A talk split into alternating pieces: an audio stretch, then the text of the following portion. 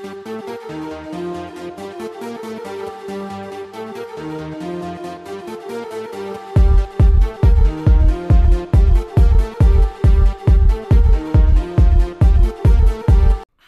I'm Stephanie, and this is Real Housewives of Neopia.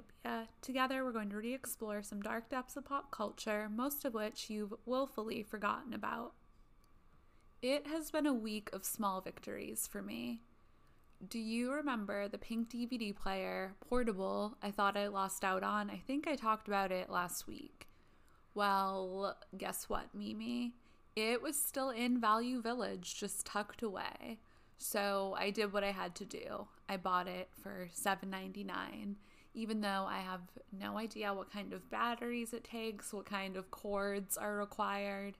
I'll find my own way. During that same VV trip, I also snagged a November 2008 copy of Us Weekly, and I felt high as a result. I posted a few of the highlights within on my personal Instagram, but now I'm just thirsty for more old tabloids and magazines. I'm so upset that I no longer have access to my own amazing early 2000s magazine collection, along with so much other stuff, which includes but is not limited to a vitamin C Barbie. For some background, starting in, I think it was first or second grade, I was really into teen magazines, particularly Cosmo Girl, even though I was not yet a teen. Back then, my dad even bought me a subscription, and like a year or two went by, and he decided to just ban me from reading them. So, my mom's side of the family would just buy them for me anyway. I guess I like respect his decision, but so much time had passed. Like he got me the subscription. Now I am remembering it's when I was in first grade. I remember the first one I ever got had Jessica Simpson on the cover. Like I had read so many of them. Just let me have it. I shouldn't go into a tangent but I'm still mad he threw away all my mall goth stuff, like amazing trip pants and lip service skirts, so many different like spiked wrist cuffs, Korn sweatbands. it's so salty because I would have been an amazing pop culture archivist if I hadn't been a child and had autonomy over my belongings. It's a real disservice to the world at large. I also had a TV with a VCR in it, and I would always have blanks blank tapes in to record weird things and for fuck's sake, I want them back. Without going into it too much, I was extremely close with that side of the family for the first 15 years of my life, then went no contact and haven't been in contact ever since which did a number on me in many ways. But most of all, I just want my 2001 Cosmo Girls and Hit Clips back. Recently, I was looking at hit clips on eBay. Like, I should not have to lower myself to this when I know where mine are. So much of my stuff was there, and I'm pretty sure it's all still there because they would never really throw things away. But there's no way I could ever get it back. I frequently even have dreams about being in the attic of that house, going through all of my cool stuff with Aaron, like a glittery powder blue Backstreet Boys beanie, for example. Interesting, since I'd present day fight Nick Carter to the death, but I would still appropriate that beanie for my aesthetic. Plus, I still pop my pussy to the call by BSB on a regular basis. If you were wondering, I was a Kevin girl growing up because I had taste. Clearly, I've always been intuitive because he's the only one who's denounced Brian for being QAnon. And Brian's his cousin, so it especially takes courage. Also, I want to know where AJ McLean stands on this. If it tells you anything, I was a Kevin Richardson and Posh Spice girl. Anyway if my belongings are still there, as I suspect, they're sitting on a goddamn gold mine because it would do numbers on Depop. oh well. I also had season one and two of Flavor of Love on DVD, as well as season one of I Love New York. And I understand now I'm an adult, I can just probably find them on eBay and buy them, but that's not the point. The point is that I want my vintage collector's item that I'm proud to own. Whatever. Weirdly, that whole era of my life has creeped up in the most unexpected way. Unexpected, but welcome. I was just searching up Elimidate, as I do, and someone is uploading all the episodes in perfect quality as recently as today. Like the timestamp is six hours ago. If you're unfamiliar, Elimidate was a dating show that premiered in 2001. It aired after midnight on the WB. Well, it would air on different channels depending on where you were, but for me, it was the WB. But obviously, I would stay up past midnight to watch it as a child when I was spending time in said house. That and Change of Heart, which is also consistently being uploaded in perfect quality. So, both of those shows being around has just been a lovely little lobotomy for me. Elimidate helped sort of set the blueprint for the MTV dating shows like Next and Room Raiders. The format's similar in that it's one bachelor or bachelorette with three people competing for them. But in the case of Elimidate, there are three rounds. It's, it's just during one date, so I don't know how long they spend with these people, but someone gets eliminated after each round until someone wins. It is so crunchy and rough around the edges, plus, there are some amazing looks because of the time period, so I just find it hypnotic. Also, 12 Pack from I Love New York and Daisy of Love was on it once, but I've yet to find his episode. On the episode I watched earlier, there were these two guys competing and they were beefing about being compared to Carson Daly. So, if that's not what you're looking for, I don't know what is. Then, Change of Heart is a show that also would air, I think, after midnight on the WB about a couple who's struggling, so each of them go on a date with someone else. Then at the end of the episode, they have to choose stay together or change of heart. There are butterfly hair clips as far as the eye can see, and I'm obsessed with the set design. On YouTube, you can just search Elimidate or Change of Heart to see their official channels because they're just cranking out those uploads, much to my delight. It's wild how scandalized people used to be by those shows, seeing what reality TV has now turned into. Show and Elimidate producer the episode of VPR I'm about to recap and watch them die on impact. I forgot how much happens in this episode. Like, it truly makes last week's look like a snooze. I feel like I say that every recap, but it is truly true this time around. The struggle to actually play it on Hayu was well worth it. Hayu is like trying to click around a 1999 message board on the Wayback Machine.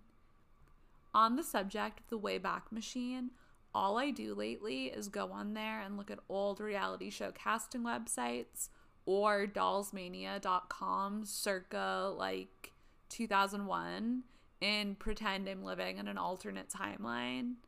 It's been really spiritually cleansing to make some dolls with a Z using the original clothing and accessory options that have been so formative to me as an adult.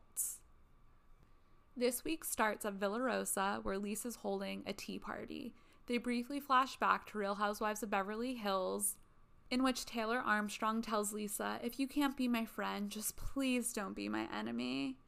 If you aren't literate in Real Housewives, which means you're probably very literate in all aspects of life that matter, Taylor Armstrong could be known as the woman yelling at cat meme.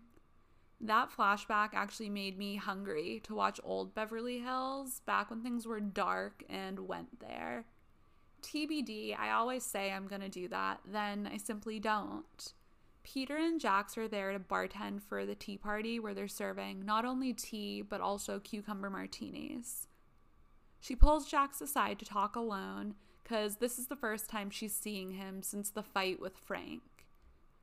Unsurprisingly, she's furious and insists he was a representative of SUR at that restaurant, so his actions reflect on her. This is so funny to me because if they weren't filming a reality show documenting SUR employees, would anyone know that they were SUR employees? I think not. She's like, Why did you even show up? And she uses the word fisticuffs. Thank God. Since he and Frank engaged in fisticuffs, she wants to know how they'll be able to work together. Jax insists they can both do their jobs separately without conflict and just go home, wash their hands of it. He's like, both of us have apartments and bills to pay and need this job. On the surface, it's admirable he'd vouch for Frank's job like that, but knowing Jax as well as I do now, I know that was a calculated manipulation to make himself look good. I just know it. While explaining why things went too far, he's like, She's my girlfriend of. And Lisa cuts him off to be like, She's Frank's girlfriend. He starts getting emotional and says he still loves Stassi. He won't discuss it any further, but he says he took her for granted. It ends with Lisa informing him there will definitely be a full staff meeting ASAP because things cannot go on like this. Soon thereafter, we meet Stassi's mom, Dana, for the first time. It appears they're meeting for lunch or maybe just white wine and no food. According to Stassi, they're really close and exactly alike dramatic, sensitive little princesses. I realize that's a really obnoxious way for a grown woman to describe themselves, but me. She's venting to Dana about the Vegas trip, the fact that Jax just showed up after being disinvited, and how Katie and Kristen have handled things, or mishandled them, I should say. For maybe the only time in all of her appearances, Dana is very much the voice of reason. She's like, How can your friends defend him? Do they not believe he got the girl pregnant? She also says she knew all along Jax wasn't right for Stassi, and she found it weird that he couldn't even hold a job or want a job at 32 years old. Even though everyone has different life circumstances, I think this observation is apt in Jax's case. After that brief little introduction, we pivot over to Sheena, who's back at the recording studio. This time, she's there with a few friends. Apparently, Tina, who we met earlier in the season, is headlining at the Roxy, and she asked Sheena to open for her. Sheena also says Tina fronted all the money for this, so I hope she helped contribute. I can kind of see Sheena just not asking, though. This showcase will be Sheena's first time performing in public ever, She's just doing one song, her only song, which is called What I Like. The one we heard her recording the first episode where she says, Can you freak, bitch? A few of her friends are in tow because they'll be helping with background vocals and dancing. So they're running through the song and they are serving middle school talent show energy. Like they're struggling to get through it. Seems they might start laughing, and there's a big lack of confidence. But one of them says, We used to be cheerleaders, so we know how to perform. In response to their rendition, the producer's like, Just be sexy. We're back at SUR, where Jax is hitting on a table of Brazilian women. He's telling them about the French music lounge party after hours at SUR which is a hilarious event to be held in that particular venue. It's along the lines of, I'll see you there. Like, mm. on his way back to the bar, Peter earns his check by telling Jax, I heard you've been hooking up with a girl at SUR." Then Peter says he knew exactly who it was right away Laura Lee. If you recall, Laura Lee is the server we met last week with the baby voice. For any Gossip Girl fans, you may also know her as the girl who Dan dated for five minutes in season two.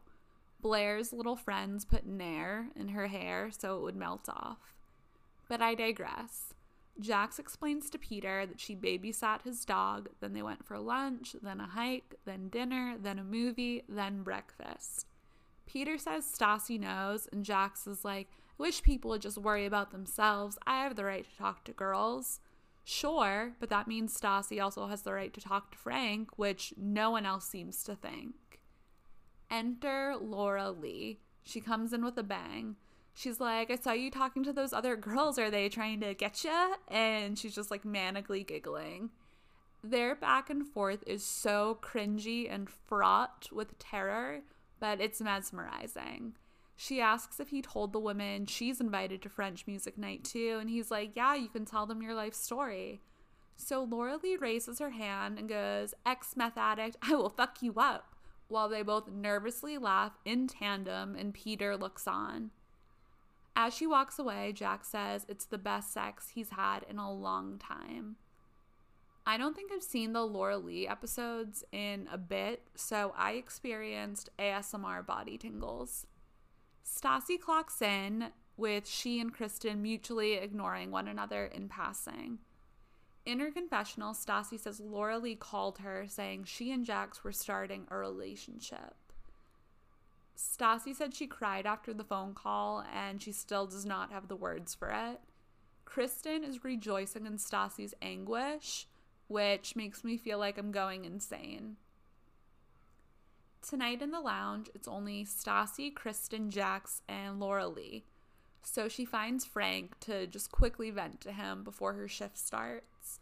The main takeaway is Does anyone care he got a girl pregnant two months ago? Why is everyone being so cold to me? I can't vouch for a lot of Stassi's behavior, especially later this episode, which we'll get into, but I really can't help but feel for her here. Lisa is already aware of the Laura Lee of it all because Guillermo clued her in.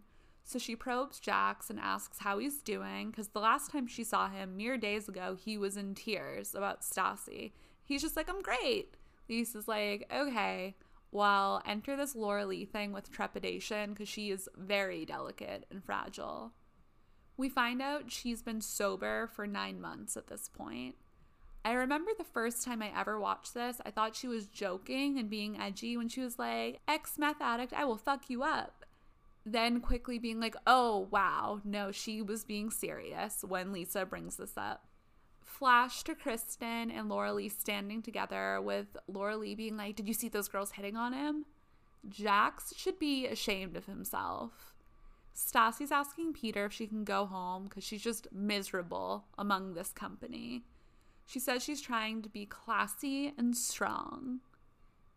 There are over 50 reservations, so Peter says no and asks her to just leave it alone. Apparently, Jax told her, I'm gonna find a girl at SUR who's your friend, I can fuck. Stassi said he found the weakest link, and she was the only person who befriended Laura Lee. Cut to he and Laura Lee kissing. The plot is thickening. Last night, when I cooked lamb dumplings and leftover hot pot broth, the flour of the dumpling wrappers made it thicken into a gravy of sorts, and that's what's happening to the plot as we speak. After Stassi's evening of hell, the next day starts at Tom and Kristen's apartment. Apparently, there's a party, but it looks like the daytime. Laura Leigh and Jax enter with their dogs, with Sheena in a fedora trailing close behind.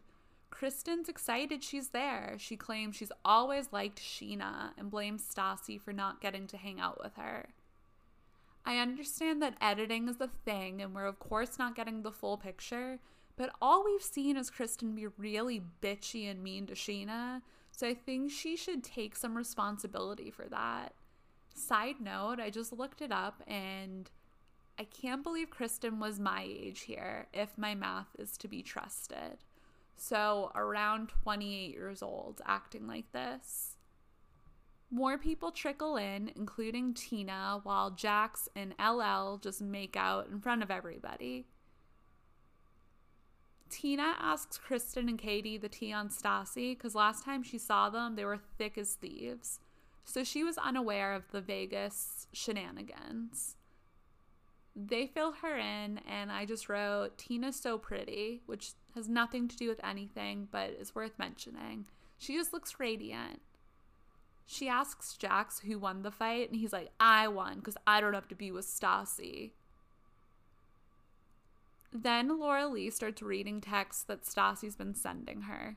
You're fucking pathetic. You have zero self esteem. It's so sad to see. You meant nothing to anyone till I talked to you the way up. Way to pay me back. LL then replied, I'm not pathetic. I'm happy for the first time in a long time.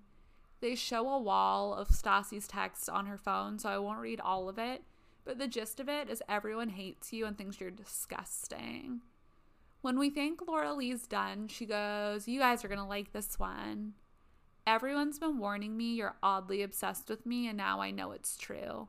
Katie and Kristen make these over exaggerated what faces because you just know they absolutely said that to Stassi at some point. She continues reading these texts, and it's a level of cringe that I'm addicted to. I very much feel for Laura Lee, and I think Jax is obviously taking advantage of her vulnerability. I also feel bad that these texts are probably really hitting her hard, but she's doing a poor job of acting like, oh my god, guys, can you believe this? It's so funny. It's almost like Pen 15 energy, but with adults. It ends with Stassi saying, Enjoy my leftovers. And Jax is like, Well, are you enjoying it? In front of everybody. And Laura Lee's like, Every minute of it, and kisses him in front of everyone. This intense feeling of discomfort carries over into the next scene, which is the staff meeting that Lisa foreshadowed earlier. Everyone's nervous. Lisa's here for the truth, as in the truth about Vegas. She brings up again how they were representing SUR, and Jax takes responsibility. He says he shouldn't have been there. They were just there having a good time, and he acted like a child all of this is true, but I think this is just a manipulation tactic of him saying the things he knows he should say. As things start escalating between Stassi and Katie, you can just see Laura Lee in the background, like having a fit. Jax is begging her to calm down, and Lisa straight up says, You look like you're having a seizure. She's like, I'm so heated right now. While Stassi just laughs at her. Pretty much, she just screams at Stassi for harassing her and being mean to her, which is absolutely fair. Her approach is a lot and not how I'd handle things or recommend anyone to handle things. But I think it's appropriate that LL feels upset over the magnitude of bullying. Kristen joins in yelling at Stassi, not because she cares about Laura Lee, she just wants to yell at Stassi, and she tells Lisa about the content of those harassing texts. LL starts just unraveling. She was like, I was in the most horrible relationship of my life for three years. And Stassi's like, weird, so was I. Gotta give Stassi the point there. She continues yelling about how Jax builds her up and she likes him the way he is.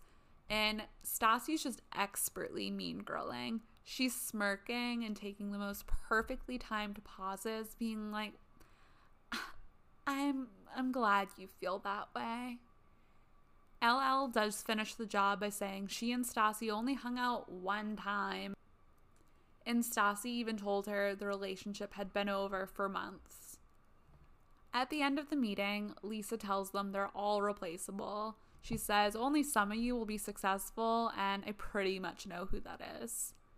Afterwards, Stassi convenes with her new replacement friends. There's Jen, Danny, Kelly, and Tierney. She pulls the classic mean girl thing of Laura Lee was so weird and scary. I thought she was like gonna kill me. Interestingly, and also heartbreakingly, Kelly mentions that Jax used to always call Laura Lee weird and ugly, so it's strange they're in love now. Stassi also said Jax wrote her a love note as recently as three days ago. The pace changes to something a little lighter for now. We're at the dance studio with Sheena and her friends. One of those friends is Ariana Madix, who joins the cast next season. Apparently, she really hated filming and kept hiding from the camera, so her involvement is minimal, but she's here. And the choreographer's just like, we, we got some work to do. Yeah, Cut to Stassi with some more replacements out somewhere for drinks. She's with Jen and Haley of the Free Haley movement. I'm not giving up since it seems like Haley doesn't get to speak here. They're talking about Tina's showcase because they're all invited, and Stassi's just now realizing that Sheena is involved. She finds out about the backup dancers and she says no one's done that since 1999. Sure, but I don't think it should have ever stopped. Her prediction is that Sheena will look like Britney at her lowest times 10. Jen then plays What I Like for Stassi from her phone, and Stassi's delighted. She's delighted because she hates it and she wants to see the real thing. Before you know it, the real thing is upon us because we quickly move over to the Roxy. Gang's all there, including Stassi, who really had her shift covered for the specific purpose of making fun of Sheena. Kristen says it's great to be there to cheer Sheena on and show support. Okay, Kristen. She performs with a lot of confidence and doesn't flounder. The general consensus of everyone is that she killed it. Jax's consensus is that she's hot. Stassi's only ally, Jen, even looks to her and is like, she did a really good job. Stassi herself can't deny it either. As she's looking around, seeing Jax and all her old friends just moving on with their lives without her, things start hitting her. I do believe this was truly the case, but I think it was compounded by Sheena not embarrassing herself. So she leaves crying, and Sheena chases her out to ask if she's okay, and she gives her a hug. You heard that right. Even though Sheena initially was happy to see Stassi's misfortune, she couldn't help but empathize and was like, I know you really hate me, but let me know if you need anything. I have to tell you something that's really embarrassing.